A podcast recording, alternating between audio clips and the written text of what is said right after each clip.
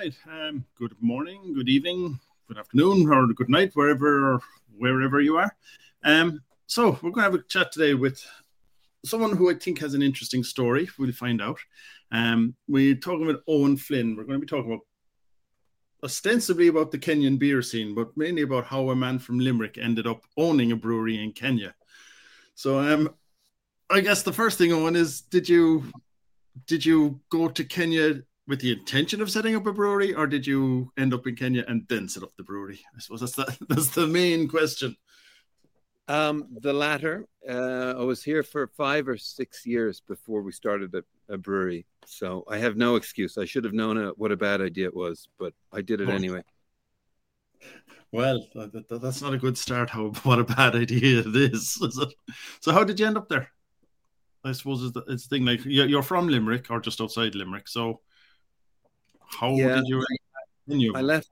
I left Ireland in 2004, and um, to to go and travel around the world. I met my wife on my on my travels, and we lived in New York for a while, and then we lived in China, and then we ended up in in Kenya for a, a, a company called Burn, which makes energy efficient uh, charcoal stoves. And so in China, we were in manufacturing, and, and, and here we were manufacturing. Um, my background really is always been manufacturing things. And uh, we kind of came to the conclusion that uh, Africa was really lacking in manufacturing. And we, you know, Africa has all of the raw materials in the world and they all get exported um, to other places, and the value add happens there, and then we pay triple to get anything back in, and you know, finished goods back into into the continent. So we kind of became manufacturing evangelists, and um, so the the brewery is technically the fourth company we started here with my wife and I. So, okay, um, okay. Um, so first, I'll just say we have a few people watching. I can see. So do drop your name in or say hi, or if you have any questions, do drop them in there and we'll get to them. Um, so yeah, I, I so after all those travels, you you definitely didn't want to come back to Ireland though. um, so my mother's in the chat. Obviously, she's got you. She's got you already, Brian. Yeah. Um, yeah.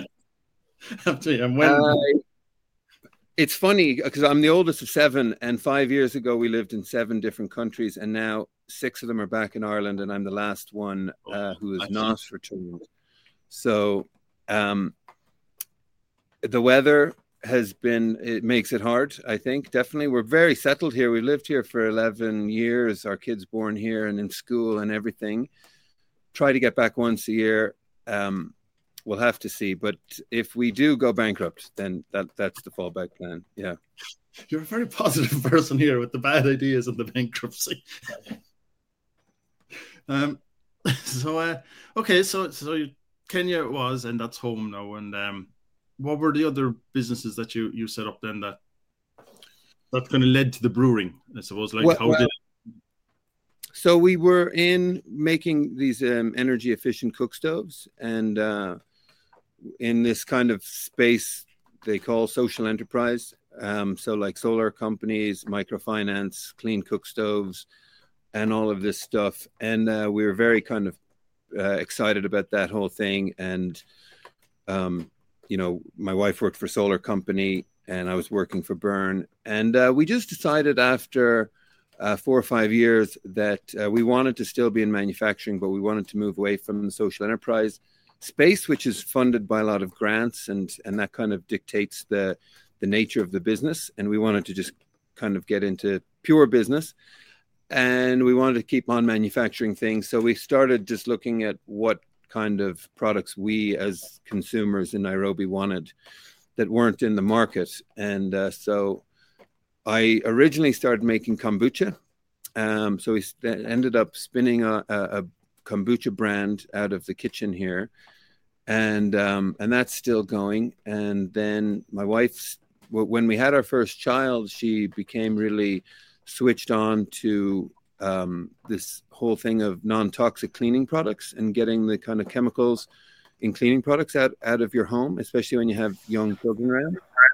So she started making those at home, and then we kind of spun that into a brand, and then we thought, okay, kombucha and non-toxic cleaning products. This is going to be kind of a slow burn in Kenya. So what's a really easy way to make money? Beer. Um, and, uh, we both drink a lot of beer, so we just kind of uh, started making beer. We we met um, these two American brothers uh, called Aram and Isaac, who were home brewers, and we kind of just um, you know just started a new company with them and and uh, called it Two Five Four, and uh, and then they ended up going back to the states, and and then we hired um, an, an amazing brewmaster from America called Matt Walsh who had been the head brewer of um, a few big breweries in, or you know big craft breweries in America, Modern Times in San Diego, Lost Coast up in uh, Northern California, and a few others, um, Speakeasy Ales in San Francisco. And so he came out in the middle of COVID, and um, and he kind of helped take us up to the next level. And and then we then he he moved on, and then we got a German brewmaster who we have now, and um, the whole time we've had uh, a really awesome team of Kenyan brewers working under the different kind of brewmasters. So the idea is that um, now uh, the next stage will be for them to just you know be independent, uh, and that they are the brewmasters basically. Right. So there is there much of a like is there a lot of home brewing going on in Kenya that you know or is, is it that you had to bring these people in because the people weren't even familiar with home brewing, or is it just with the technicalities of kind of a larger brewing done? Well, certainly not home brewing um, barley based beers. Uh, okay. So there's like about 50 traditional beers in Kenya. Um, some are honey wines. Um, there's palm wine on the coast made from coconuts. Um, and there's various things made of millet, uh, bananas. Um, so there is there is home brewing, um, but in terms of making lagers and IPAs, uh, not so much. There have been um, two companies um, on the market from when we arrived, like in in 2012. Uh, one's called uh, Big Five Breweries, and the other one's called Sierra.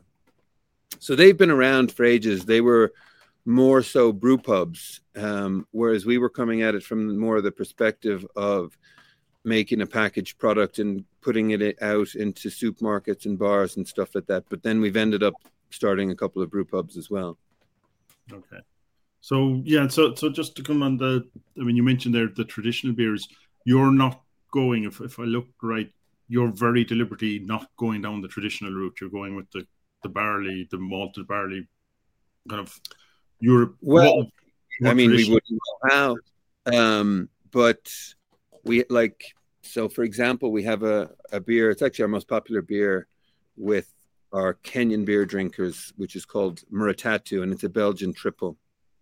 Okay. And uh, in Kikuyu, the area where we brew the traditional uh, Kikuyu beer is called Muratina. And so Muratatu is a kind of it's a Belgian triple. So in Swahili, triple to say times three is Maratatu. And then the Muratina inspired kind of nature of it, we call it Muratatu. So it's a Belgian triple. Um, it's, you know, it doesn't have any honey or anything in it, but it has a similar flavor profile and a similar uh, alcohol strength to the traditional honey wine Muratina.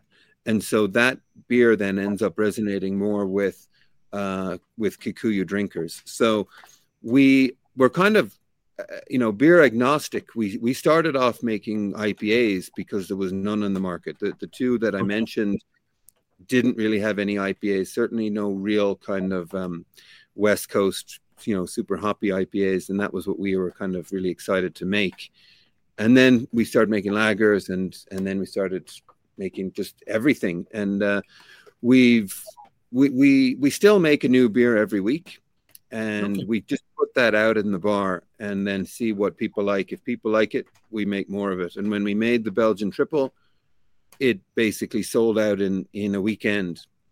So we just kept making more of it and developing it into a brand. So, um, but uh, you, you know, we're not. We, we might start making traditional beers um, one day, but we don't actually know that much about it. So we Right. need to kind of go, go to school first.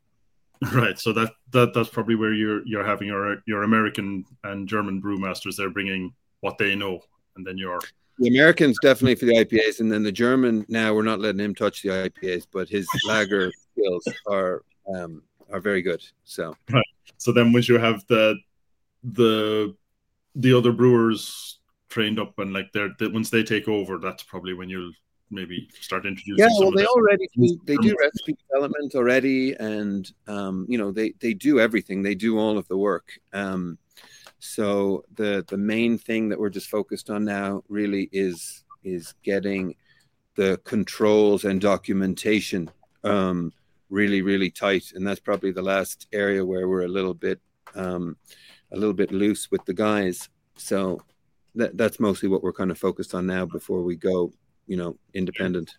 Yeah, I guess I was wondering, like, when you went down the route of picking those type of beers, was it because there was nothing else in the market like it that it gave you uh, kind of a, you know, gave you an advantage or at least a, a differentiating point, or is it just just happen chance?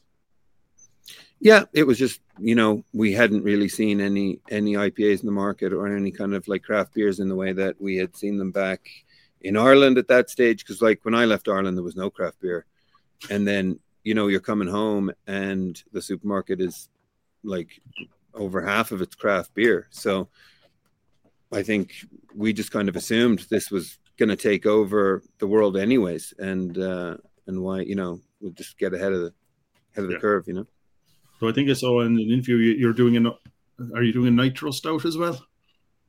We do make a nice stout, and uh, it's amazing. It's uh, you know, it's funny that a lot of people don't know that Guinness is a nitro stout, and sometimes people think that we're trying to be hipsters and stuff by making nitro stout, but we're just trying to make it a pint, you know. Um, Like- Something like- familiar. yeah, it's, re- it's really good, um, and there's certainly been nothing like that anywhere near Nairobi, you know, since since we've been out here. So. Right. You can't beat like watching the rugby and drinking a nitro stout in the in the bar Yeah. in in Westlands. Yeah, except then you're missing the rain. We get plenty of rain, but it just it we get all the rain out of its system in one go. We don't like drip feed it, you know. Well, no, yeah, that, that that is a difference, I suppose. So, um, yeah, so sorry, that yeah, so I, I thought that Guinness was very big around Africa generally. It is, but it's it's uh it's a carbonated stout. Uh, it's it's not on draft at all. It's um, Okay. it's very fizzy, and and the head kind of is. It looks like a, the head looks like a, kind of like a lager head, if you know what I mean. As in the bubbles are foamy and they they dissipate quickly, um, and it's stronger as well. It's six and a half percent here. Okay, yeah, It's called Guinness Foreign Export. It's a, it's a different, it's a different thing to what we have at home. Okay, yeah, I don't know how they, they keep like they, they keep the Guinness brand, but they seem to have yeah multiple different variations around the world, and nobody seems to know what they're drinking. Because I, I I mean, yeah, Or- yeah, maybe that's why they never brought it out here because it might confuse people. Because the most, you know, what everyone's familiar with is a strong, you know, uh, stout that comes in a can. So Okay. Okay. So um yeah, so so let's go back then. So what is the beer scene in in Kenya generally? Like is it among any particular groups? Is it among kind of expats or among is there a different thing again among locals? Is there the traditional influences? no, Ken- Kenyans love their beer, um, but uh, there is a big monopoly on beer with uh, Diageo. Uh, so Diageo owns East Africa breweries, um, and they control ninety four percent of the beer market. Uh, so um, the two main brands are called Tusker and Whitecap, and uh, and they're kind of like uh, you get them for like two dollars a can in the supermarket and like four dollars or euros in um, in bars, um, uh, which would be like quite expensive for the majority, uh, uh, like for for eighty percent of Kenyans, and so the biggest uh, so the biggest part of the cost in beer is tax. The tax on beer, the excise duty on beer in Kenya is 142 shillings, so like a uh, over a euro okay. uh, per liter, um, and and that's just the excise tax. So, uh, in order to make beer affordable for the the um, the majority of the population, uh, Diageo and the Kenyan government created a, um, a draft beer called Senator Keg, uh, which is is exempt or it's ninety percent exempt from the excise duty, and um, and so it's uh, that's the that is the biggest beer on the market, but to be honest, most people in Nairobi don't even know that it exists. Um, but outside of Nairobi, um, local bars would all have draft beer serving uh, Senator Keg, which is a sorghum sorghum beer. Yeah. Okay. Okay. So, um, yeah. So so it seems to be like it's two different market. It's the Nairobi and the rest of Kenya. Well, Nairobi, and then you know there's Mombasa and Kisumu, and I mean there's middle class populations, um, you know, in like 40 cities around Kenya. Um, Nairobi's definitely the major metropolis, um, but then there's just a um, huge portion of the population that that that you know that are are living in a in a much lower income bracket. So, and is that the the um fact that it that it's controlled by Diageo is that why you had to go and set up a brew pub then in the end, even though it wasn't your your initial idea? Why why about Diageo? I'm wondering because they control all the distribution. Is that did you just have to set up the brew pub for did I feel I need, yeah I needed to be rebellious and and um, and make an alternative? I I suppose there must have been some element of that. Um, it wasn't really that I didn't actually even really realize, um, you know, how kind of uh, strong that the company really was here. You know, I mean, they, they they've had a monopoly for hundred years. I don't know when Diageo bought them. Maybe it was twenty years ago or something like that. But they're very very competitive. You know, the the South Africans tried to get into Kenya. There's a ten year period called the Beer Wars, where SAB SAB Miller, and that's now AB InBev. You know, the big brewery in South Africa tried to make headways into Kenya and and left 10 years later with their tail between their legs. And, you know, uh, Carlsberg pulled out last year. Heineken are still here, but it, it's, it's, um, they're very, very embedded everywhere, you know, uh, with, you know, 94%. So vast majority of bars are very financially entangled with, with the ABL, which I didn't realize when I was getting into it. So I've probably become more rebellious as it's gone on because you know I I like I I've always been a consumer of Tusker and Whitecap. You know, I didn't I wasn't really a beer snob.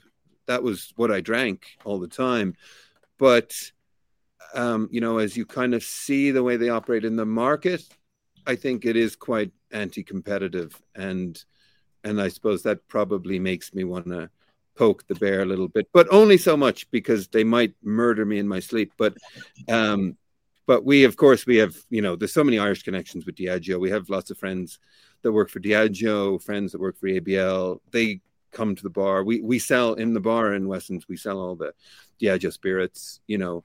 Um, so we still hope that they'll buy us one day. So I'm not, I'm not really that rebellious, you know. So anybody's watching, this is the flag. This is the sales pitch. Yeah. Sorry, we'll just go back to your beers there because um, we just had a comment here so from Josephine, just wondering out of all your beers, which is your favorite? Well, I was just kind about to ask uh, Brian if you if you usually um, crack a beer on the podcast, but um, I do, but I, she didn't have one with me, so I, I kind of I, forgot. I, I brought a couple of beers here, so this is actually this is my favorite is the Session IPA. Um, so our main our big selling IPA is seven percent, um, and this one is called Golden Rump. Where's my camera?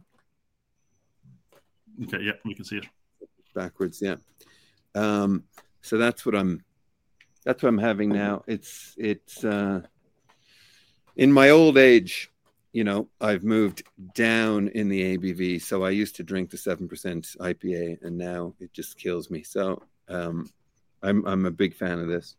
Right. Yeah, I found the same lately. It's you want to be able to to drink a couple because like you don't want to be drinking imperial stouts all night because you won't last, and then like yeah. I can't handle the hangovers the next morning anymore. No, and then then we our big selling beers is ten percent triple. So I mean, you can imagine.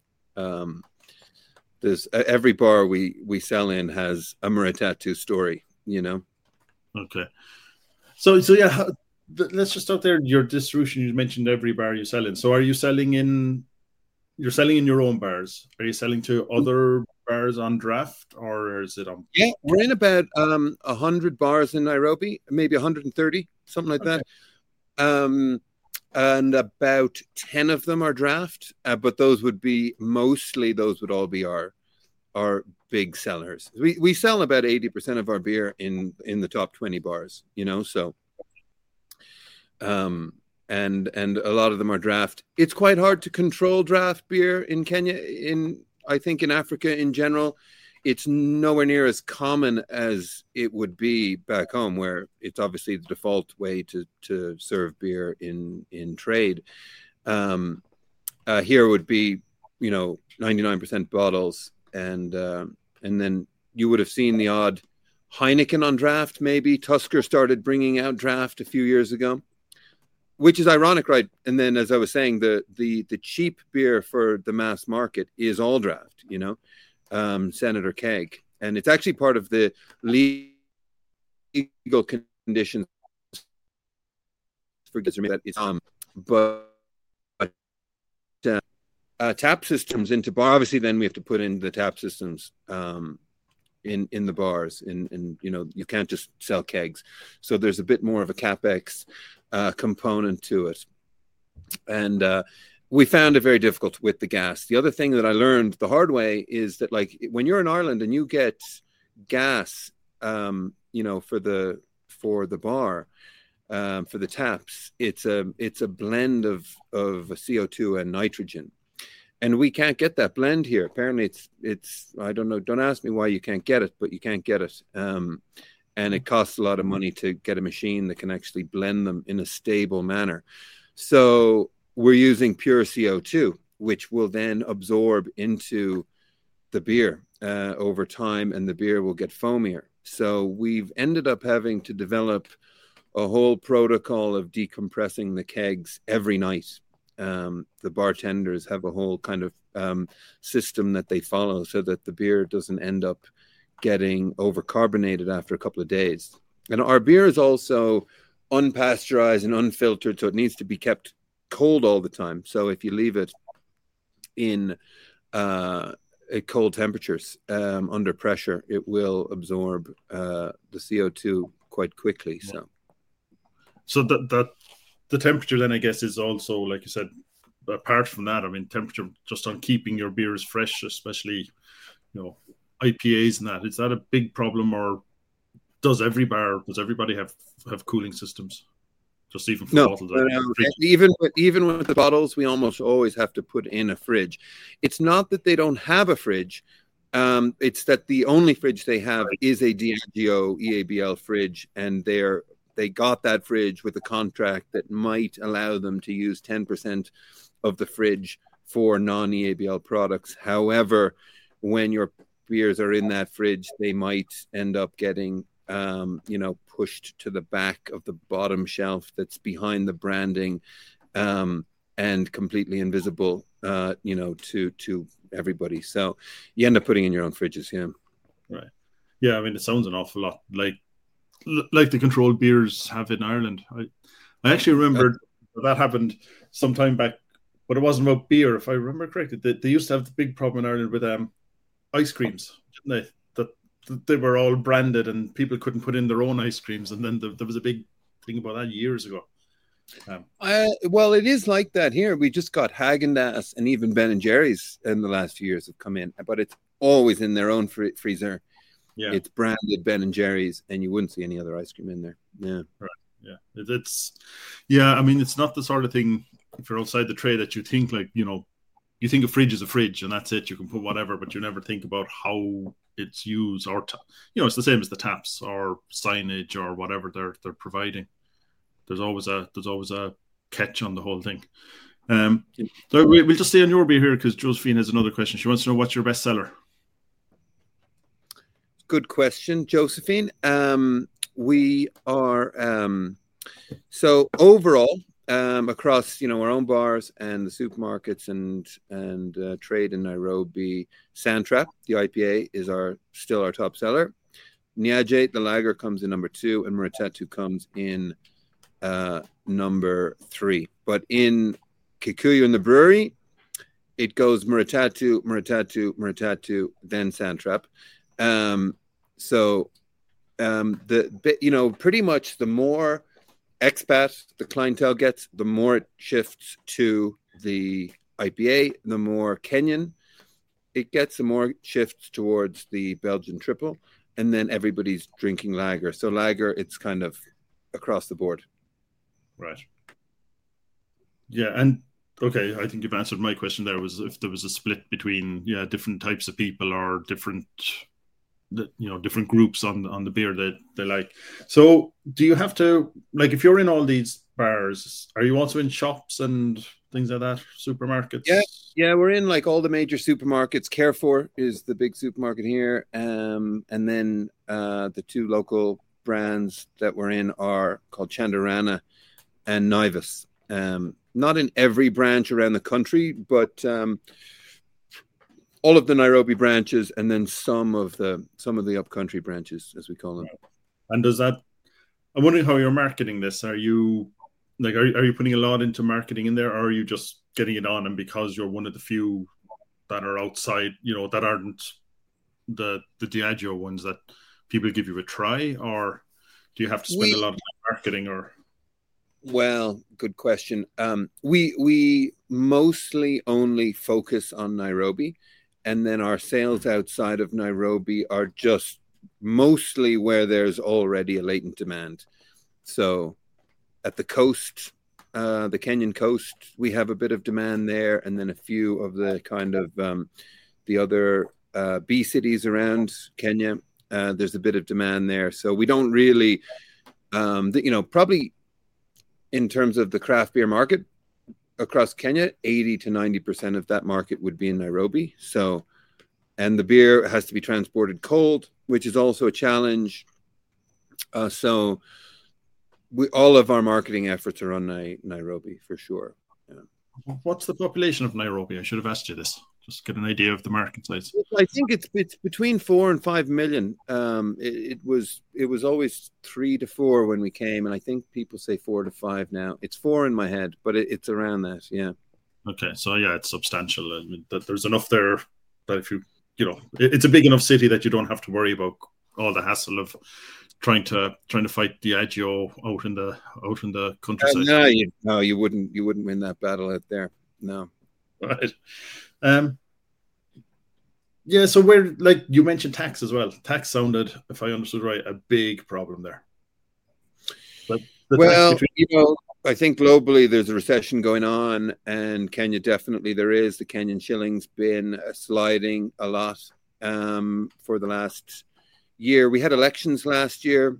Um, you know, uh, the economy always kind of freaks out a little bit when there's elections. Um, the international community tends to freak out a little bit. So um, we got through the elections quite peacefully, relatively speaking, and uh, and so there's a new administration in power, um, and uh, well, it just remains to be seen how they handle it, basically. But um, it's it's a tough, it, you know everyone's getting squeezed. The the the Kenyan shilling's getting weaker. We're we're you know we're making beer with uh, German malt and and uh, you know American hops. Costs are all in in euros and dollars. Um, so so they've all gone up, um, and uh, the tax just keeps going up. You know, um, right. you know, just when it was 100 when I started, now it's 142. You know, it, it, it the finance bill's coming next month we're dreading what they're going to do because it's already so high. I, I don't know what it is in Ireland actually, uh, but I always reference America because the tax, the 142, the you know the dollar dollar ten um, per liter here. If I convert it to gallons and look at the federal tax in America, it's, about 40 times higher here the tax that we have. So I know that only Finland in Europe has a higher tax on beer than Kenya does, and uh, and the purchasing power in Kenya is not what it is in Finland. So we're actually trying to lobby with the government as as kind of challenging and a long term as problem as that is. But uh, per unit of alcohol, spirits, you know, beer is taxed at three and a half times higher of a rate than spirits uh, in Kenya. So nice. it's it it I think it's a it's a thing where the government it became and like Diageo is the highest taxpayer in Kenya. EABL is the highest taxpayer in Kenya, and I don't know how many countries the highest taxpayer um, would be a beer produced.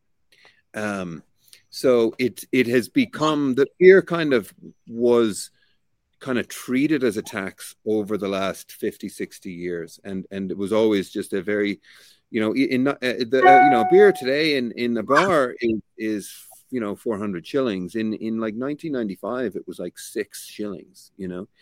Um so so for Kenyans it's been a massive change over the years. Yeah there's been inflation and stuff like that but but mostly it's just been you know um, beer is, is kind of treated as an as an easy way to to tax. I, I suppose like cigarettes or you know like everything. Yeah, that's what I was thinking. Like, is it? It doesn't sound like it's any part of a kind of a an anti-alcohol, you know, reduc platform. It's just purely about getting money. Well, the current administration is very anti-alcohol. Funnily enough, um, and that's a bit of a new thing. And they're very Christian. Um, and I always try and explain to people here, like, you know, like the Irish played a big role in bringing Christianity to Kenya, and we're all alcoholics, especially the priests.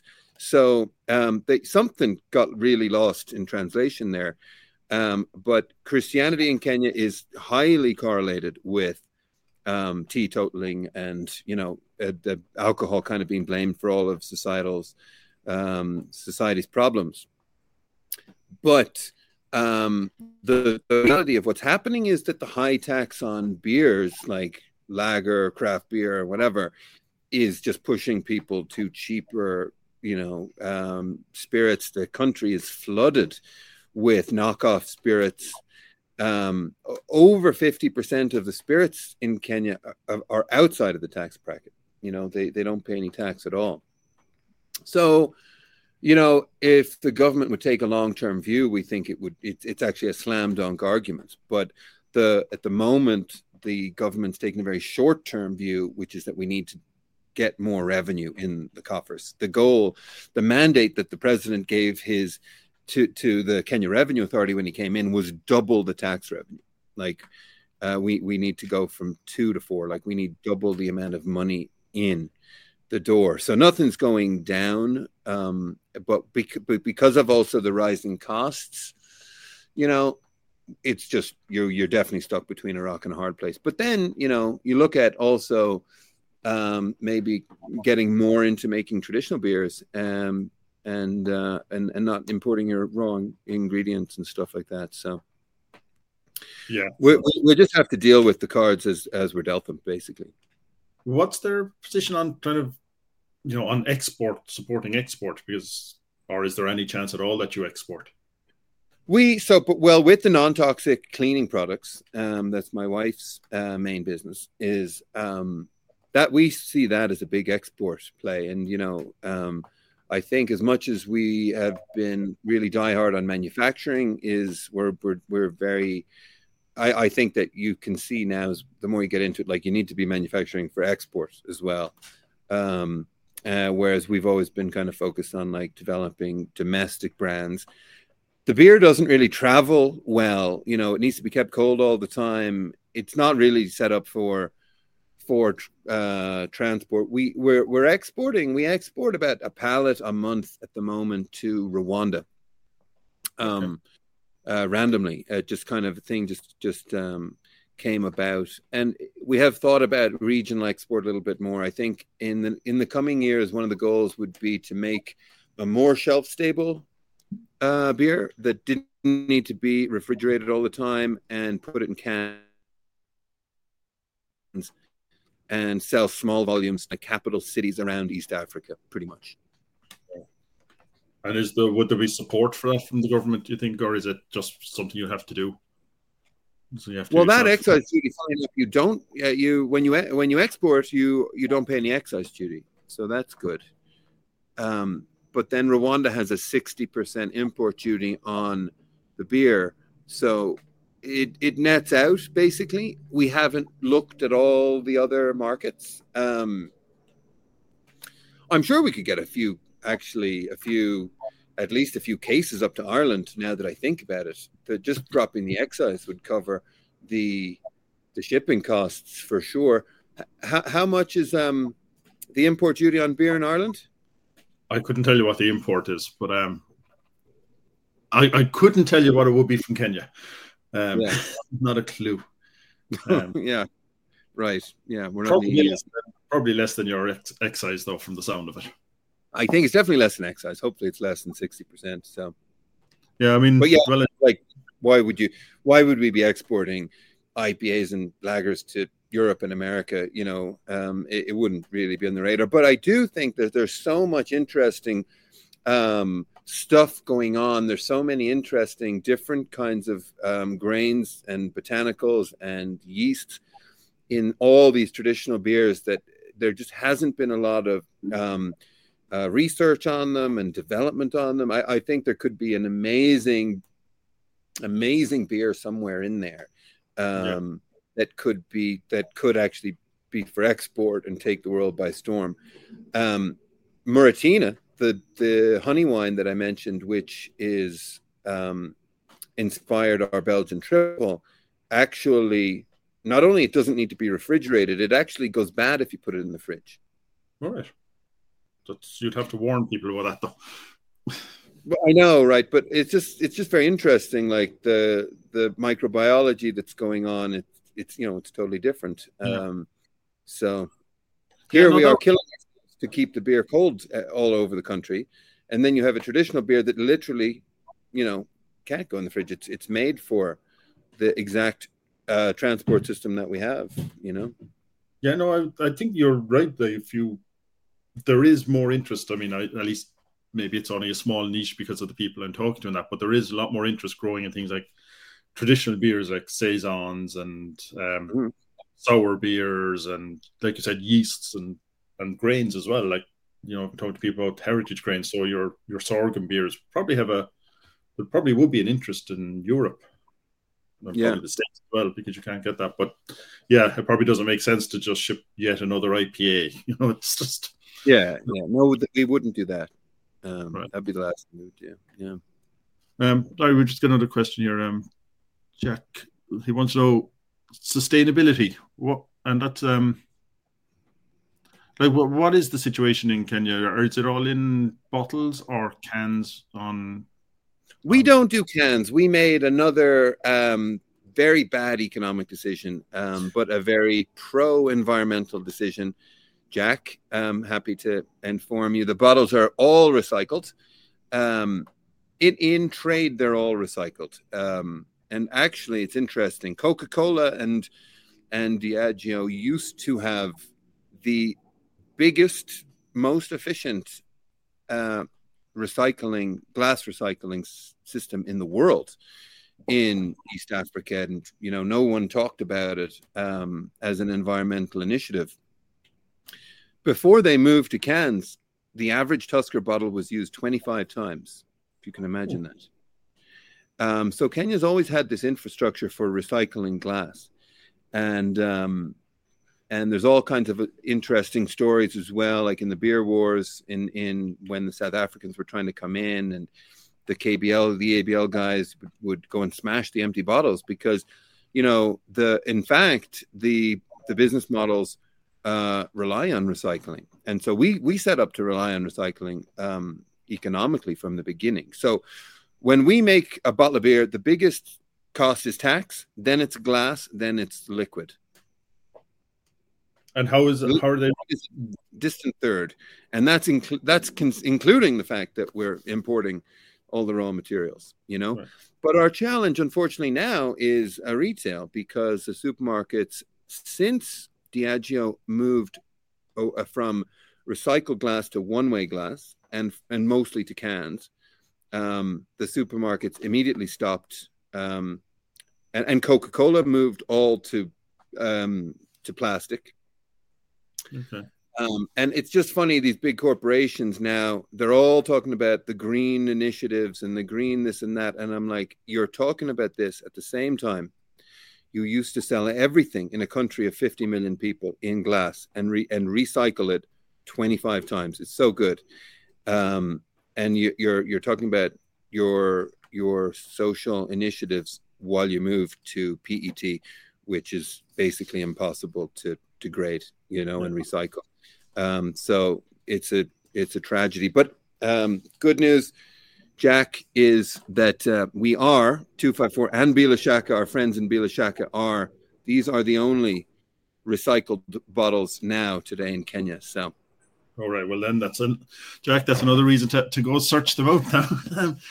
but yeah, so so the whole infrastructure of recycling has just been slowly dismantled. Ah, this, there in in um, well for us as Nairobi residents, um, there is much more recycling services now than there was ten years ago when we came here. So, right. like where we live in our neighborhood here, we have um, a recycling company called Taka Taka that comes once a week, and they take everything. I think everything except batteries. They sort through it. It all gets recycled.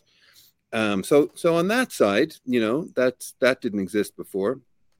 But on the corporate side, it's the opposite. Like it used to be all recycled glass, and now it's cans, uh, cans for beer and plastic for right. for soda. You know? And what's the average kind of? So do those bottles? Do they come back to you? I guess, or is there a is there an existing system they just go into and you don't you just get new bottles instead of it? Uh, we have um, we have uh, from so from trade from like from bars, restaurants, and hotels we get 100% back. We put an 18 shilling uh, bottle deposit on the bottles, and that is more than enough motivation. Um, and and all those bottles come back. But uh, with supermarkets, um, Chandarana at least um, does allow recycling. Carrefour prohibits recycling. Um, so there's another big corporate. Um, you know, the big French um, supermarket chain Carrefour they prohibit if you tried to bring your empty bottles back to the supermarket, uh, they will not accept them. Uh, so um, we work with another recycling company here called Bottle Logistics, which is um, uh, collects our bottles from all over the city, and they collect all kinds of waste from all over the city, and they um, they then wash and sanitize, and then sell them back to us. Okay. So, um, and then, so, and, and then even the bottles that we get from trade, they also go to bottle logistics and they just sanitize them for us. So we, we pay them a certain price for the bottles they collect and clean, and then a lower price for the bottles that we collect, and then they just clean them. Okay, and that somewhere fits into your 18, 18 um, shilling deposit, roughly. Yeah, roughly. Yeah, yeah. um, okay, we've another question here. We've got lots of questions. Why did you name your? I won't try and pronounce it because I pronounce it wrong. Your lager. Um, Niaje. That's a good question. Um, well, we had a long, long, long story with lager development. I'd say we've made thirty different lagers or different iterations of of our lager. We we only have one lager um, we started off with a lager called Caribru, it's a hoppy lager, um, maybe a bit like a Hop House 13, a, kind of a thing. It was, it was hoppier than that, but uh, um, we found that the market actually didn't really uh, resonate with that. Then we ended up um, releasing an Asian lager, which we called uh, which we thought we were very clever because, uh, you know, in in uh, in China where we used to live, you know, the um, uh, an Asian style of lager would use rice, um, you know, supplement the barley, make it lighter, more crisp kind of thing. So rice is actually indigenous to Kenya, and in in Sheng, which is kind of Swahili English um, lingo, um, you will say ni hao, meaning like how's it, you know. Um, and so we called it Ni Hao. And uh, we thought we were very clever about this. And then we got no end of kind of complaints um, from differing ends of the political spectrum. And we found that it was too controversial. Um, so we went to a 100% malt lager. And then Niaje is a kind of, it's another Sheng greeting similar to Ni Hao, and we kind of just went. So the the evolution of it was like we were like Ni Hao with the Asian lager, and then Niaje was just like the pure Kenyan lager, just pure malt. Um, so Niaje means like what's up. Okay, okay, it's a long story. I go way longer, Brian. I'm, you know, this is the edited version of me. right. So, um, yeah, I was, I was ask, so you started off, you were saying, with the intention purely of dis- distributing the beer, and then you set up the pub mm-hmm. as an afterthought. Has that made a big difference to you in terms of like you're now produce you're producing a beer a week? Do you think you wouldn't have been able to do that if you were just doing distribution? We, we would have actually. We were doing that anyways because we originally started with a thing called Beer Club. So we we started off. We were just brewing um, in the back of the house, and um, we start we kind of crowdfunded the uh, the first round of, of brewing. We we signed up a hundred people that paid about around three hundred dollars um, for for twelve weeks of beer, and so that was our first miniature raise was was thirty thousand dollars, and we used that to buy some equipment and some bottles and and uh, employ a couple of people and everything. And so we were delivering beer to uh, to, to people's homes, and um, and that was when we were, you know, uh, developing our our flagship uh, brands. You know, we didn't have any any recipes or brands at the time, so we were just mostly making IPAs and we used to put the the bottles all had a little uh, tag on the top, like a little rubber band and a kind of a mini Christmas card, and it had a little feedback form inside it. And so we, you you know, people had all prepaid, and you'd get a six pack every week, and um, very raw, very fresh beer. And then people just kind of told us what they liked and didn't like, and we kind of developed the beer on that. And then as we got better at making beer, that was when we started making different styles. And then when Matt came in, you know, he had just he could make anything on on on earth. And so we were always in that mentality, and, and Beer Club still goes today. Um, so it was more, more, the timing of things. Uh, you know, Kenya is, um, as I said, the monopoly and the 94%. It's very difficult to get a license. Uh, when we got our license, that was the eighth license issued in 100 years and um, it took two years to do it, and that already nearly killed me.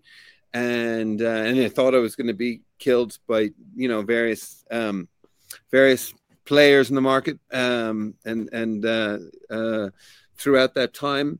And anyways, we got the license, and uh, it's a long, arduous process, and and then we launched, and we launched uh, the business in February 2020 and uh, so we had one glorious month of bars being open. And at the time i actually told uh, the sales team like no retail.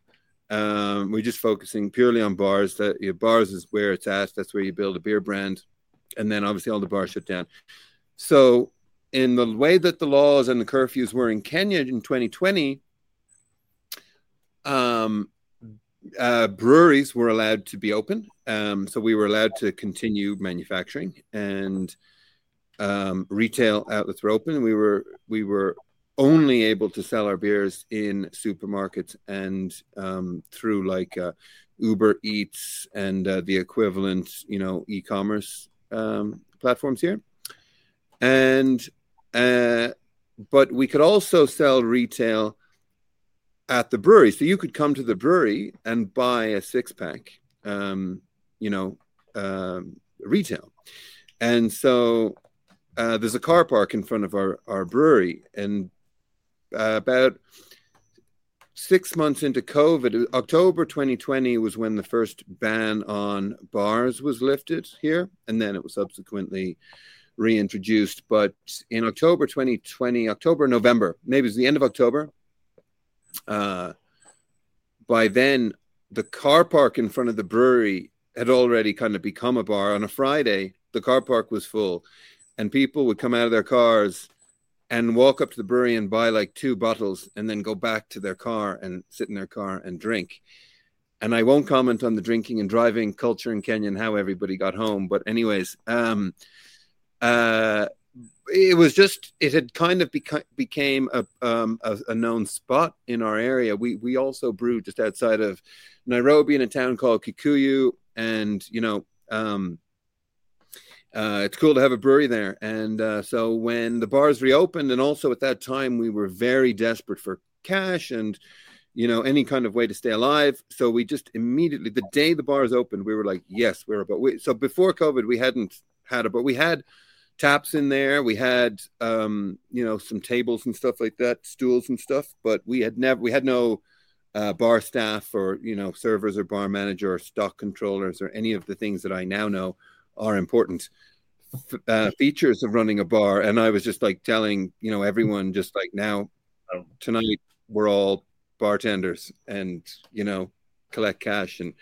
anyways, we've learned a few lessons, but that, that was kind of how it came. And then we were, it was because of Beer Club that we were in the mentality of just making new beer every week. And then we started putting the new beers out in the bar and we started getting just much, much better um, uh, feedback in terms of uh, Beer Club is like, it was about 99% um, expats, you know, and then the bar at the brewery is about 99% um, local Kenyan Kikuyu Nairobi resident. So, um, so then, then, then that was started. The, the, the kind of, I would say, of our beers that the, the, the expats kind of drove the, um, the IPA development, and Kenyans have driven the, uh, the other beers, the, the, the lager and the, the Belgian triple, and, and the other stuff that we've done has been driven by, by Kenyan consumers. Yeah. Okay. So I, I'm going to take from that that a bar license is not a big problem there. No, very easy. Lots of bars. Yeah, no issue with that. Brewery, but you you can sell it, no problem. Yeah, yeah. Just the opposite to Ireland. So pretty much. Is it? You, yeah, yeah, yeah. Yeah, like yeah, you a license, but uh, but hmm. breweries I think are pretty easy to set up now, or, or at least relatively. So yeah, yeah. it's um, yeah. So so you were. Let me go back just a tiny bit. See if I understood this. So you set up because this crowdfunding thing is is interesting. Like you set it up before. I presume you you'd brewed something to give people a bit of a taste of as to what they might be getting. Yeah, yeah, no, I mean we were. It took two years. We were, um, you know, we were brewing um, very small scale. Um, and the way that the Kenyan law works is that you know you kind of you're allowed to brew a certain amount as you know to to test your equipment and to submit samples for you know and and so it's it's taking two years but uh, but we certainly couldn't sell you know um outside of the friend network and uh, we couldn't sell in bars and supermarkets and um and so on you know? Right but you could just yeah so you could just sell, sell to people. Um Okay, we're going to have another. Looks like Jack's got another um, question on on your bottles. Are there any plans to extend the 18 shilling deposit currently to what's this on beer sold on trade to beer mm. pushed off trade? I'm not sure I fully understand. Off trade, he means, he means retail. Um, is is um, that's how we talk about it here. Um, well, Jack, you can be my new head of um, sustainability. Um, anyways, um, we we do try, um, and I can check. Um, we have I mean, so Chandarana. So if you care about sustainability um, and buying uh, two five four beer, go to Chandarana because those bottles do have deposits and can get recycled. Um and uh, and then I believe I have to check with the e-commerce ones which ones are, are recycling, but we, will post it. Um, I'll, I'll post uh, a summary on on Twitter or something next week um, on that because it's a good question.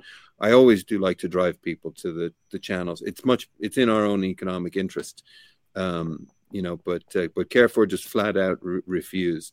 Um, right. We're not the only company trying to lobby them to to recycle. You know, the water company. I, I know other companies are too. So um, listen, uh, I've had you for an hour, so I, will let you go soon. Um, but where do you think it's? Where do you think one the beer scene in Kenya is going, and then second, I suppose, where are you going? Are you are you following it or leading it, or where do you think? Two five. Sorry, before we before you answer that, where did the, the name two five four come from? Well, there's one. If you want a long story, a short story, but um, um, two five four is the is the calling code of Kenya. All right. Okay. Um, so it's like three five three for Ireland. Um, and uh, well, one day we'd we'd had a few a few beers, um, and uh, and we kind of noticed that well, the two and the five makes a bottle. I don't know if you can see that or if we're in what the two and the five makes a bottle, and the four makes a pint glass. Uh, so all right. that was that was um, that was us again thinking that it was meant to be. Two five four Brewing Co. So, um, in terms of the market, where it's going, and and what our role in it is, I think that's probably the best thing about being a small company in uh, a market that is um, controlled by a monopoly is that as much as it may be hard to make headway, you'd be amazed how much attention they do pay to what you're doing. And I think that we are, we already have moved the needle in, in a number of ways um, in terms of um, uh, the way we talk about beer. You, you, know, we, we, we always said in the beginning, uh, you know, um, craft you know what, what language do you use? You call it craft beer independent beer you know this and that. We, we, always talk about fresh beer fresh beer being you know unpasteurized unfiltered um, so you know so probiotic basically. Um, now i see all the tusker the diageo draft things all go out saying the freshest beer in kenya you know. Now of course you could say maybe nothing to do with us but you you notice these things like you, you definitely notice um, uh, the the big corporates, the way that they kind of respond and and and react to you. So, how we would like to move the needle is going back to those traditional beers. Um, they're they are effectively outlawed in Kenya, Brian. Like. Oh. I couldn't believe it, and I had no clue until I actually became a brewer. Um, and and I started learning more about the traditional beers. But they basically have um, laws that go back to colonial times um, on traditional beers, and um, it actually reminded me of like history books in Ireland when I looked at a Muratina license, which is so it's licensed and it says that you are, you know, that this product is safe for human consumption. It's a government county license. It's exact same as my license to make IPAs and lagers.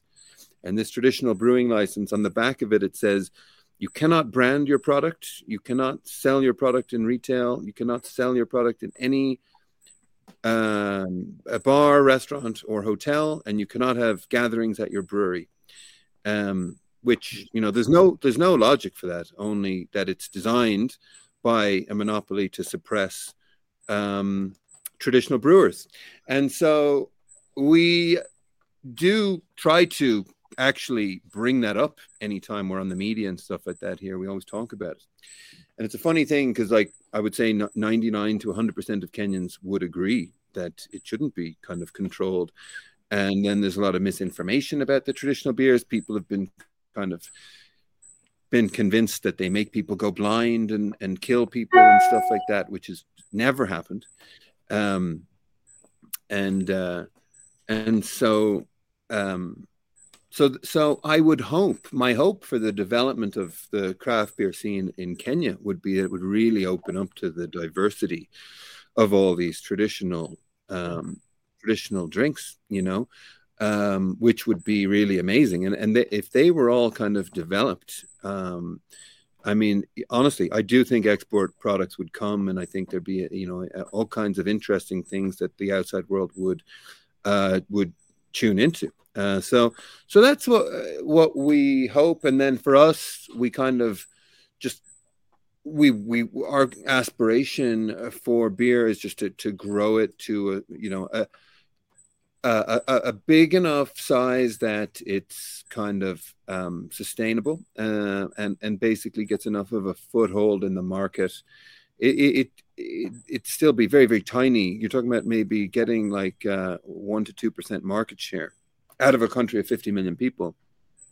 Um, but um, yeah, for me, it's it's to like to sell the business maybe in five years or or to exit in some way and and and, and start some more companies. Um, would would love to do like more high tech manufacturing things, like um, you know, um, batteries or semiconductors, or you know, um, something like that. So I I my started off life as an electronic engineer, right. so maybe I'll return. Um, but it's really these days it's day to day. You know, it's it's week to week and month to month, and just keeping uh, the wheels on in in 2023. It's turned out to be a much more challenging year than 2020 or 2021. Really, you know, um, economically here.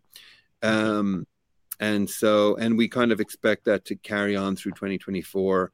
And our, our goal is like to um, just stay alive to 25. That's it. Right. Well, yeah, two years sounds sounds reasonable. Um, yeah, we will, we will. Um, but yeah, so that, so so we're not really thinking a whole lot about beyond that. But um, we'll when we do get there, we have you know we'd like to do more more fun stuff. Yeah. Okay. So sorry, I, I just I'm going to go off in the stream because it sounded like we were finished up. But the the thing about the traditional beers. So if you wanted to brew something that was a traditional beer, you have to get another new license. Well, that's a good question. Um, I've always kind of because there is all this stuff around traditional beers. I I've never really wanted to co-opt it, and and um, and I think it would be very ironic if, after all of this hundred years of suppression of these traditional beers, if a foreigner was the first one to actually make decent money out of them. So I kind of stay out of that arena for that matter and I more kind of um, weigh my voice in when it comes up. Um, but I think what we would do, what we'd be interested in doing, would be a, a, kind of fusions of like when I was down in South Africa last month, the winner of the African beer, um, uh, the African Beer Cup, like for uh, out of all the categories, was this kind of, um, you know, barrel aged uh, sour that you know was put thrown in these grape uh, wine barrels, and you know, so that's obviously wine country down in Cape Town, and and kind of riffing off of the, the beer and the grapes and the, those two different worlds. So I think it'd be really fun to just develop new things that take inspiration from those traditional beers. But I don't know if we'd get into making the traditional beers as as they are in your state. We could there's like there's ten thousand brewers here doing it, but they can't make any money off it. You know, right? because they can't sell it. Or pay tax. They, they could also be all be taxpayers, you know. Yeah. So. And and something like that. I mean, you would imagine is a big tourism thing because it's something that you can't get anywhere else that people will come. Yeah, it would. I think it would be huge. Actually, I think it would be huge. So I'd love to see those things be celebrated. You know. Um, well, hopefully. So. Listen, yeah. I, am going to go because you've been you've been very good in time. Does anybody have any questions now before we we finish up? We have a greeting from South Africa. All right, I'm not sure who. And um, what's up, yeah. South Africa?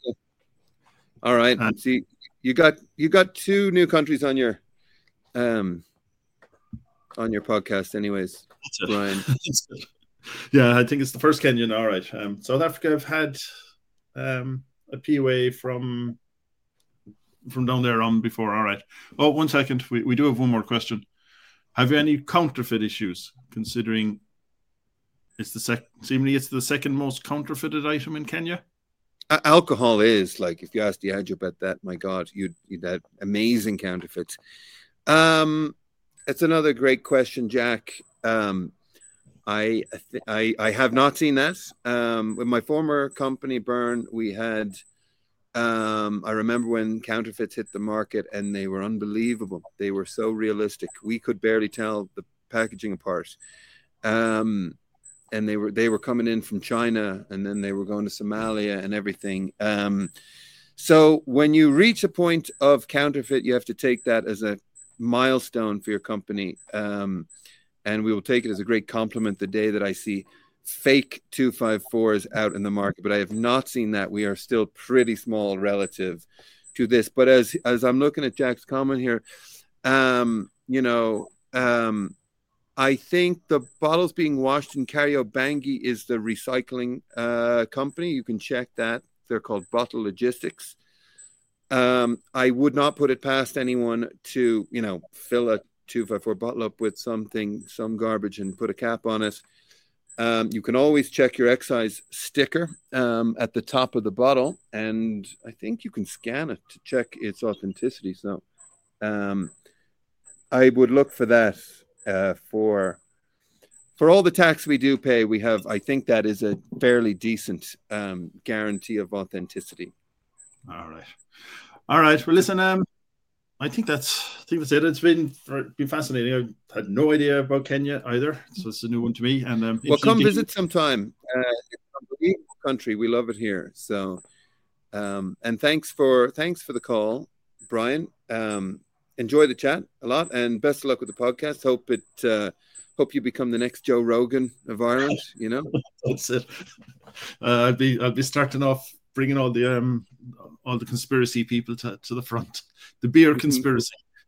yeah, yeah. When you've got beer conspiracy, just bring me back on. I'll tell you all about it. So, where are you going to? Uh, your mother wants to know when you're coming back again. Is she really? No. ah, hi, mom. Yeah. I'll right. in a bit. Yeah. All right. Cheers, Brian. Thanks, everybody. I'll just finish this. Um, and so thanks again to, to Eoin. It was a great chat and I um, really enjoyed it. So hopefully you'll join us again for another chat. Um, don't know who's next, but hopefully we'll have someone next week. Um, looking forward to it. Thanks again, Eoin. Bye. All right.